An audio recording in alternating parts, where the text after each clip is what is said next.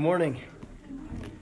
Welcome, one and all, in the name of our Lord Jesus Christ. It is good to see you here today. Our call to worship this morning comes from the Gospel of Luke, chapter 6, verses 37 through 45. Jesus speaks. He says, Do not judge, and you will not be judged. Do not condemn, and you will not be condemned. Forgive, and you will be forgiven. Give, and it will be given to you.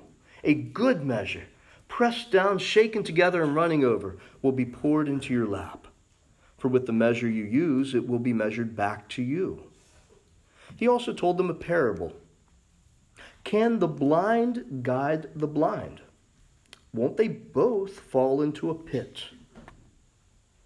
A disciple, a student, is not above his teacher, but everyone who is fully trained will be like his teacher. Why do you look at the splinter in your brother's eye, but don't notice the beam of wood in your own eye? Or, or how can you say to your brother, Brother, let me take out the splinter that is in your eye, when you yourself don't see the beam of wood in your eye? Hypocrite. First take the beam of wood out of your eye, and then you will see clearly to take out the splinter in your brother's eye. A good tree doesn't produce bad fruit. On the other hand, a bad tree doesn't produce good fruit. For each tree is known by its own fruit. Figs aren't gathered from thorn bushes, or grapes picked from a bramble bush. A good person produces good out of the good stored up in his heart. An evil person produces evil out of the evil stored up in his heart. For his mouth speaks from the overflow of the heart. This is the word of the Lord. There was a fable told by the ancient Greeks about a traveler traveling at night and he found himself caught in a fierce snowstorm. It was a blizzard, and he had lost his way. He was about to lose all hope when in the distance he saw a dim light, and he began making for it. As he drew near, he saw it was a house. As he got closer yet, he recognized it for what it was. It was the house of a demon. Typically, he would be fearful and would avoid such a place, but in his situation, he knew it was a matter of survival. And so he timidly approached the door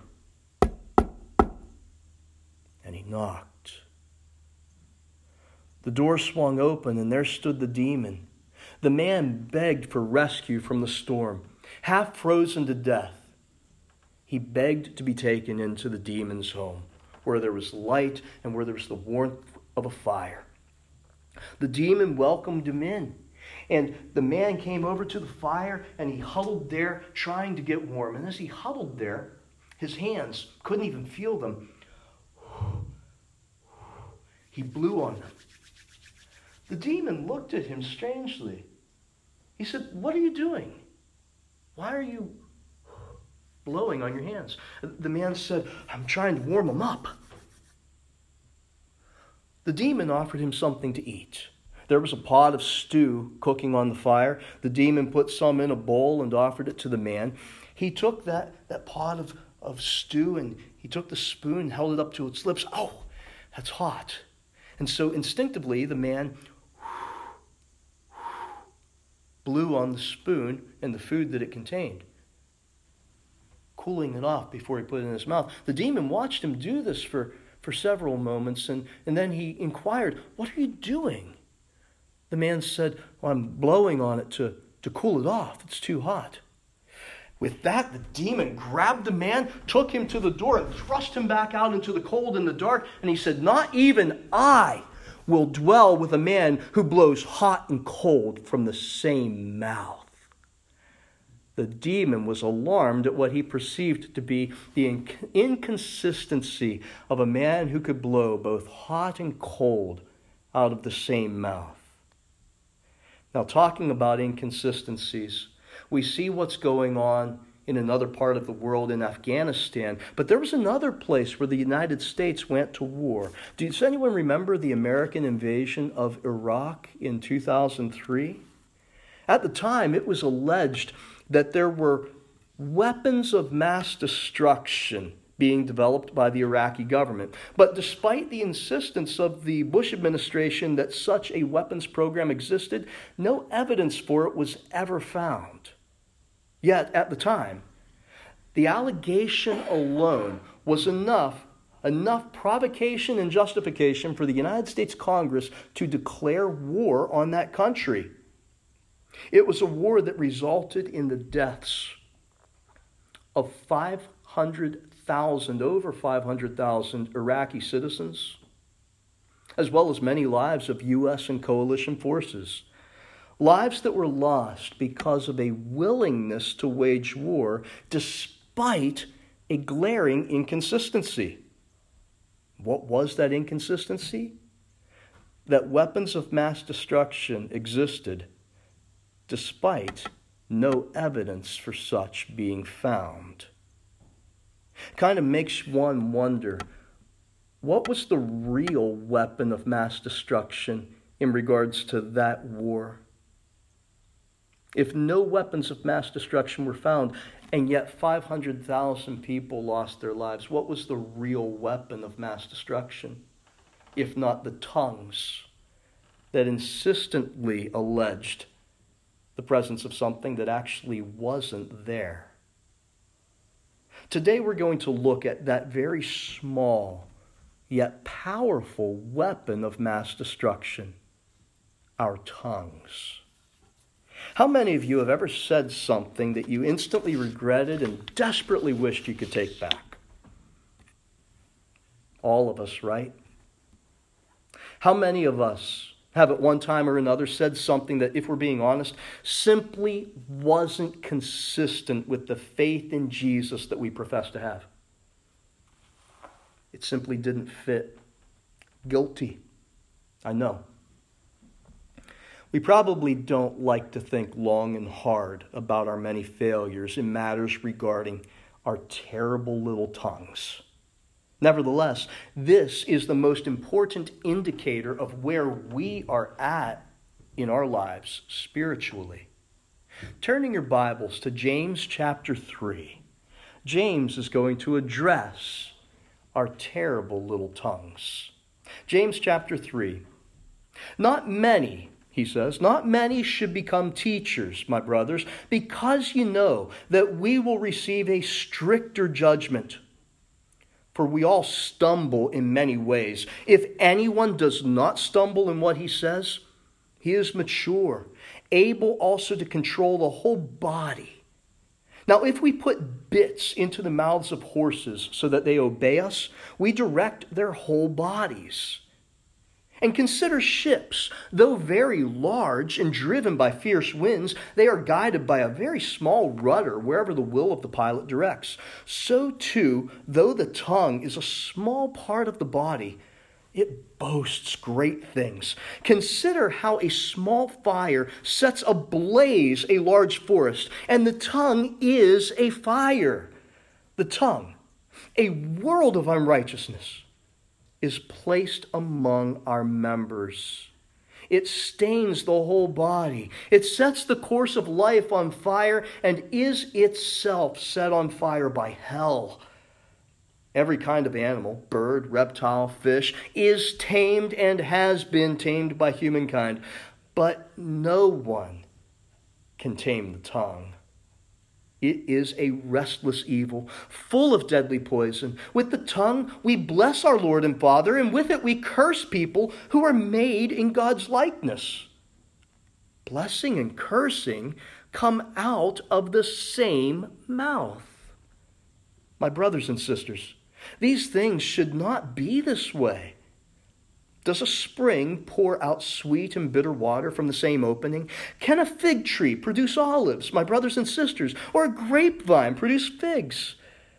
Well, neither can a salt water spring yield fresh water. Who among you is wise and understanding? By his good conduct, he should show that his works are done in the gentleness that comes from wisdom.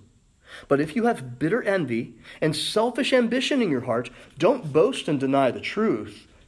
Such wisdom does not come down from above, but is earthly, unspiritual, demonic. For where there is envy and selfish ambition, there is disorder and every evil practice. But the wisdom from above is first pure, then peace loving, gentle, compliant, full of mercy and good fruits, unwavering, without pretense. And the fruit of righteousness is planted in peace by those who cultivate peace. This is the word of the Lord. The teachers of the ancient world that James refers to were men who led their students by the example of their personal lives. They modeled a certain manner of living and expected that their students would follow them by developing and inculcating, making their own, the same character traits which were observable in their masters, in their teachers. What they did and how they did it was at least as important as what was said. Jesus says that the one who is fully trained will be like his teacher. Luke 6, verse 40. In these early years of the Christian faith, when most did not have their own personal copies of the Old Testament scriptures, let alone the writings of the apostles, the role that teachers played in the body of Christ cannot be underestimated. The Christian teachers were those who molded and shaped the understandings and the characters of those who were growing in their faith in Jesus and trying to learn what Jesus had taught about faith in God and living a life that's pleasing to Him. To be a teacher in the early church was to have a tremendous responsibility for the spiritual development of others. It's no wonder that many enthusiastic believers would desire to attain to this level of service in the body of Christ. And yet, strangely, James tells us at the very beginning of chapter 3 don't do that. James discourages believers from becoming teachers. He frankly states that not many should become teachers, and he provides two reasons why this is. And in doing so, he throws open the door to his third and final point regarding true religion. And that's the series that we're in. We're talking about what is true religion. And this is part four in the series. James has defined true religion for us as being characterized by three things. First, controlling our speech. Second, showing merciful generosity toward those in dire need. And thirdly, displaying generous attitudes toward others. Attitudes that have not been shaped or stained by the world system that teaches us that we should take care of number one and seek power, position, money, influence. No, don't be stained by that. Display a generous attitude towards others. James began by talking about the last of these when he addressed the sin of favoritism in the body of Christ. And next, he addressed the error of separating faith and works in how we live our lives, caring for the weakest and the poorest among us. Finally, this week, James will address the first item on his true religion countdown controlling our speech, our tongues. He's already told us back in verse 26 of chapter 1 if anyone thinks he is religious without controlling his tongue, his religion is useless and he deceives himself. Controlling our tongues becomes the final measure. The final measure of mastery in living a consistent Christian life. It's the final measure because it's the hardest one of all. It's not easily done. Indeed, if one has not mastered his or her tongue, why should that person think that they should exert the mastery of spiritual authority as a teacher in Christ's church? The bar is indeed set very high. And I fear that all of us find ourselves at times failing to measure up to that standard. James provides two reasons why many should not become teachers. Number one, he says teachers will receive a stricter judgment. Did you ever think about that?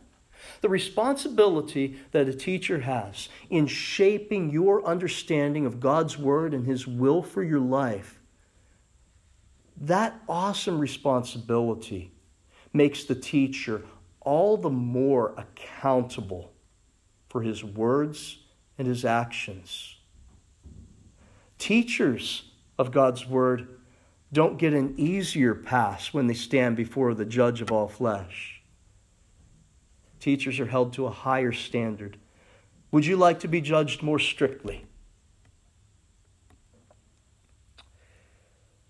It's a sobering responsibility that comes with having such influence over the souls of other men and women. James provides a second reason why not many should become teachers.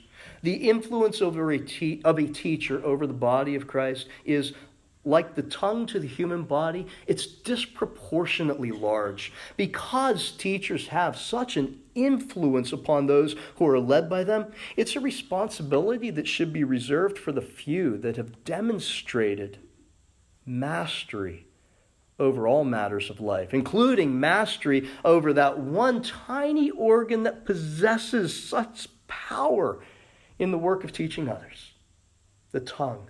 And so James is talking about teachers, and he uses it as an occasion to teach us about our tongues. James invites us to consider the mighty power of the tongue. Don't be deceived, he says, by its diminutive size. Oh, it might be small, but what power it wields. As an example, even large beasts, he says, can be turned by a small bit placed in their mouths. Massive ships are steered through fierce winds and roaring waves by means of a small rudder. Even the largest wildfires, of which many in our country at this present time know something of, even the largest raging wildfires, they get their start by a tiny little spark. So is the tongue. Like a boxer who punches far above his weight, the tongue, though tiny, wields unfathomable power.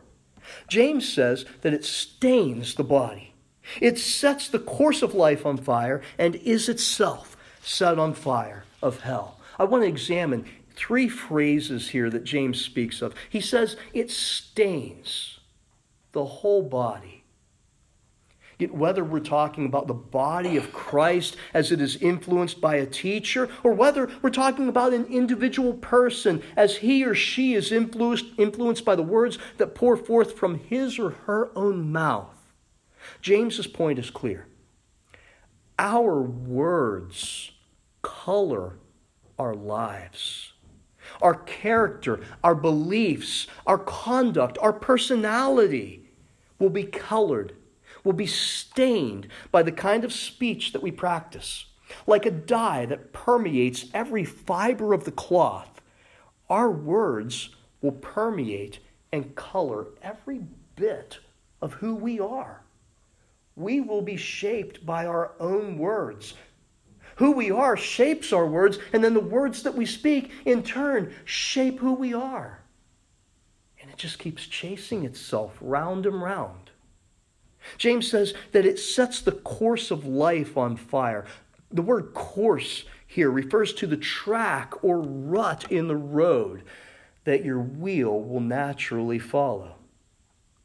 Our words cut grooves into the roads of our hearts, and our lives will naturally follow the tracks that our words have laid down. Like the needle on the record player that follows that groove around that spinning black disc you have to be a certain age to know what I'm talking about here. Like that needle that follows the groove on the record. Our lives will follow the groove that has been laid down by the words that we have spoken. If our words are inflammatory words, we will find that we are always on fire, and not in a good way. Haven't you ever noticed how you can keep a pretty good lid on your anger until at last you let some angry words fly out. And once you've done that, it's like the whole lid comes off. And then the anger just builds and it flows. The anger actually increases with the more that you give vent to angry words. What a raging inferno is made from a few tiny sparks. Our words map out the course that our life will follow. James says, and is itself set on fire by hell. Where does this fire come from? James doesn't let us guess at it. The tongue's power to scorch comes from hell, he says. This word, translated in our English Bibles as hell, it's a word that was used by the Jews at that time to refer to a valley outside of the city of Jerusalem, a valley that was called Gehenna. It was a place that in ancient times had been the site of a number of horrific, idolatrous atrocities committed by apostate Jews. These Jews at that time had been worshiping an idol and they had been sacrificing their own infant children to this demon God. Because of their evil and their unwillingness to repent, the Lord had sworn to judge them. He said he was going to fill that valley where they were murdering their own children. He was going to fill it with their own dead bodies by bringing a powerful nation against them who would subjugate them, take them captive, and fill the land with corpses because of their evil ways and their unwillingness to repent. When this was ultimately fulfilled, when God brought Babylon against the nation of Judah, that valley was filled with the carcasses of those who had murdered their own children. Years later, when Jews returned to the land under God's blessing, they looked at this place, this valley called Gehenna, and they looked at it as a horrible place, a place that had been stained, tainted, ruined by the horrible things that had taken place there. It wasn't good for anything other than being a trash dump. And so, at the time that James lived, you could see the fires at this trash dump burning continually, day and night. Jesus used this trash dump as a powerful picture for what it means to be separated from the light and life of the living God, a place of torment, a place where dead carcasses rot and decay, where worms and maggots never end, where there's fire where there's filth and refuse, a dump. Not a pleasant place, and a constant reminder of sin and judgment. James says, in effect, you want to know what fuels the fires that our tongues ignite? Gehenna the trash dump that is filled with rottenness and decay. This is what is fueling the fires of our tongues, James says. And it agrees perfectly with what Jesus taught. Out of the overflow of the heart, the mouth speaks. You want to know what's in a heart? Look at what comes out of the mouth. That's what's inside. Where does the fire come from? It comes from the trash dump of our hearts. It comes from Gehenna, a place where there's rottenness, decay, darkness, and death. Our hearts, our mouths start these fires because that fire is already in our heart. Jesus taught us a good person produces good out of the good stored up in his heart. An evil person produces evil out of the evil stored up in his heart. For his mouth speaks from the overflow of the heart. The mouth speaks from the overflow of the heart. Want to know what's actually within? Listen to the words. The words will tell you. What's a tree like? Examine the fruit and you'll know the root. Listen to the words. They will reveal what's in the heart. And James advises us against negotiating with it. Can't this mighty little beast, the tongue, perhaps be tamed? We want to know. Can't we put a bridle on it and rein it in somehow? Mankind, after all, has tamed all kinds of beasts, but James says this little one refuses to yield. James calls it a restless evil, full of deadly poison. And restlessness is a proper way to describe our tongue. It simply won't be still. It's always looking for that next opportunity, and it takes advantage of it. And we speak words that we wouldn't want to say before we even know what we're doing sometimes. It's interesting, too, that restlessness is a quality that's associated with the devil and with the unclean spirits. And it's in contrast to the quality of stillness, calmness, tranquility, and calm assurance that's associated with God and His children. And what an actor upon the stage that mighty little tongue is, too. James says, With it we bless our Lord and Father. And then in the next moment, we're cursing men and women who are created in his image. What an actor that little tongue is, blessing and cursing flowing freely out of the same mouth. Such an inconsistency certainly should not be. The presence of rotten speech will lead us to conclude that whatever gracious words we might speak otherwise are merely a hypocrisy, an act to cover up what truly lies within. You cannot get bitter water and sweet water from the same spring, James says. Do not think that the tongue can be tamed or bargained with. There is no negotiating with it. It is unruly and unyielding and will always eventually betray the contents of the heart. If you're like me, you might be wincing inside just a little bit.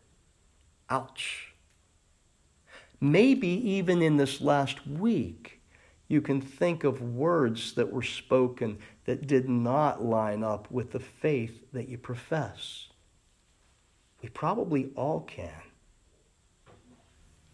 What are we to do?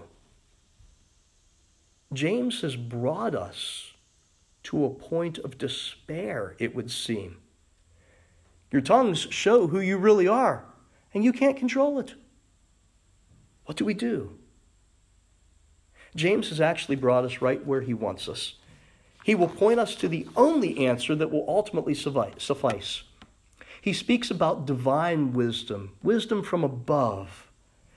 Wisdom from above that he spoke of in chapter 1, verses 5 through 8. He said there, If any of you lack wisdom, ask of God. He gives it simply and freely to all who ask. Just don't be double minded about it. Don't be trying to live this way and live that way. No, seek the Lord Focus on Him and sincerely ask for wisdom from Him. You may remember that in James's vocabulary, in his way of speaking, wisdom from above is the same thing as being filled with the Spirit, walking in step with the Spirit, is in Paul's vocabulary. These two apostles of our Lord are talking about the same thing. Paul calls it being filled with God's Spirit and walking in step with the Spirit. James calls it wisdom from above, divine wisdom. They're talking about the same thing. Both of us are pointing us, both of them are pointing us to the Spirit of Christ as the only solution that will suffice to our great big little tongue problem which is, in reality, our heart problem. James is directing us to be filled with and to walk in step with the Holy Spirit if we would be masters of our tongues. It's about living a life that is yielded to Christ's Spirit, moment by moment. And James, if you'll recall in this passage early in chapter 3, he says, In many things we stumble, and we will. But the big picture is about being yielded to the Lordship of Christ, yielding our obedience to Him, and walking in step with His Spirit. Allow the teacher, Christ, in His Spirit, to lay down fresh tracks upon the road of your heart, to make a new groove in the record of your life, so that the course of your life will be directed in a new way. Circling back around to where James began today, why would many desire to become teachers, having authority over the direction and spiritual development of others in the body of Christ? We actually find the answer to that question in this section, verses 14 through 16. James says, If you have bitter envy and selfish ambition in your heart, don't boast and deny the truth. That kind of wisdom does not come down from above, but is earthly, unspiritual, demonic. For where there is envy and selfish ambition, there is disorder and every evil practice. James highlights for us bitter envy and selfish ambition. These are unfortunately the driving motivations that cause unspiritual men and women to aspire to positions of influence and authority in the body of Christ. Did you ever wonder why there's so many crooked politicians? I'm not saying that they all are, there's good ones too. But why are there so many crooked ones?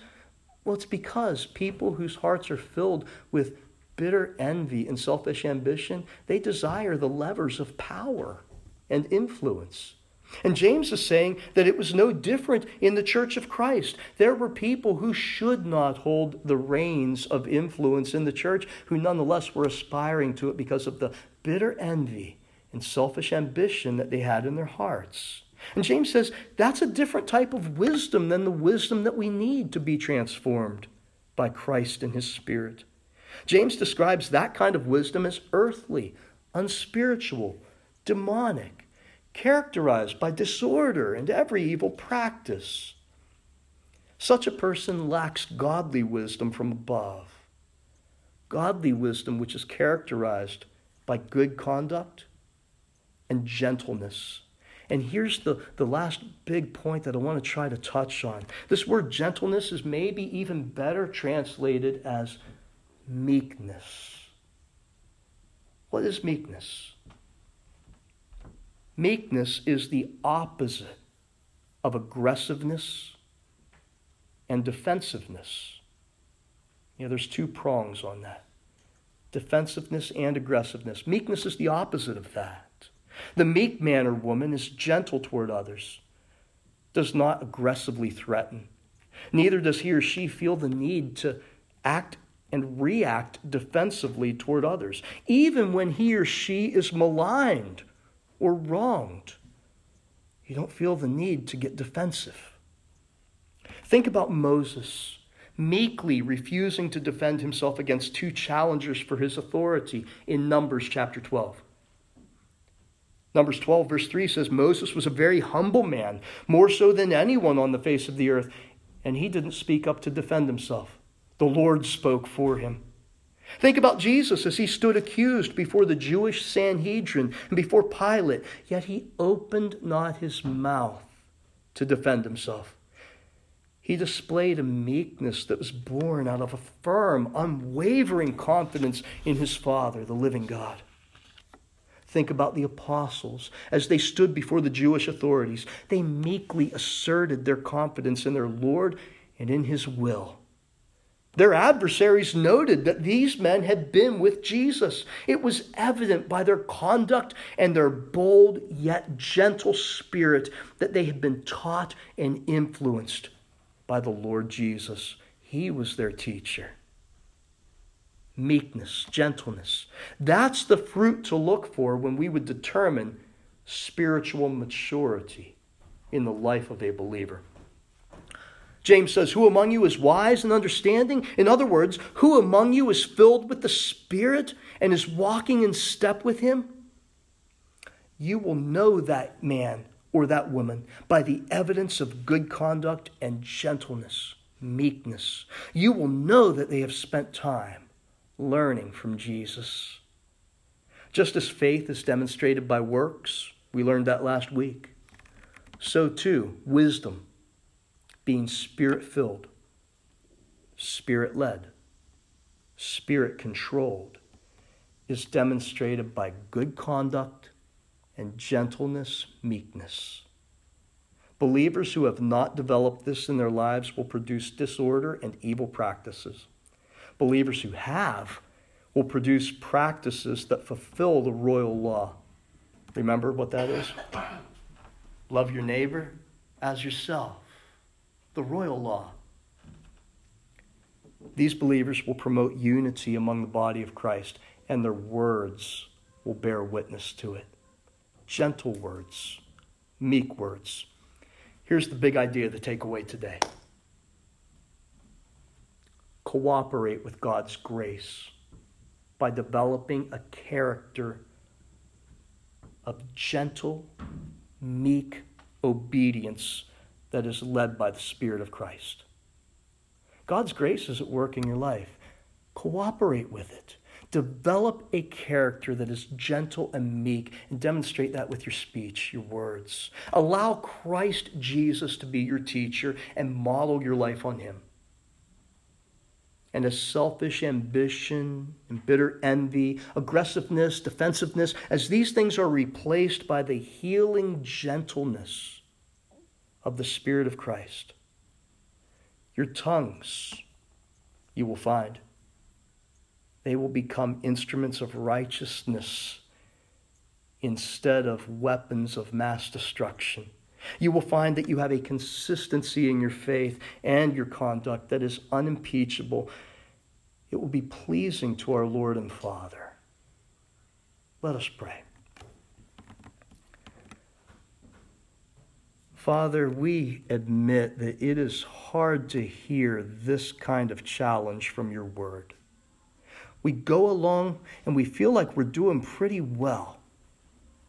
But yet you bring us back to the examination of the heart as evidenced by our conduct, yes, and also our words. And we're confronted by that mighty little weapon of mass destruction that so often bears witness to the inconsistency and the dividedness in our hearts in who we are and claim to be. Because with these same mouths we bless and praise you, God our Father, and yet we curse those who are made in your image. And these things ought not to be. Father, we pray that you would do a transformation formative work in our hearts, that we, with simple, single minded devotion, would seek to be taught by the teacher who is himself meek and gentle, that we would be like him, that we would lay aside bitterness, selfish ambition, and envy, that we would not be aggressive in our own agendas, that we would not be defensive and put up our guards, which are often knives when we feel threatened, but that we would trust you as the one who cares for our souls, who cares for our destinies, our eternities. Cut a new groove in the record of our life, Holy Spirit lay down fresh tracks that will set a new course for our lives. Clean out the corners of rottenness and decay that fuel the fires of our tongues. And may words of life and health and healing pour out of the springs of our heart. In the name of Christ our Lord, we ask. Amen.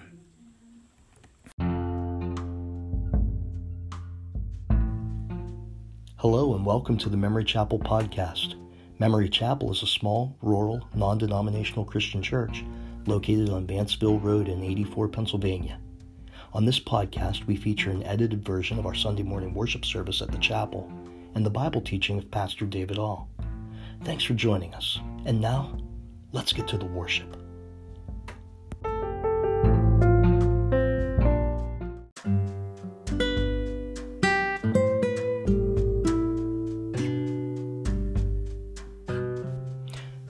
Thank you for having tuned in with us today.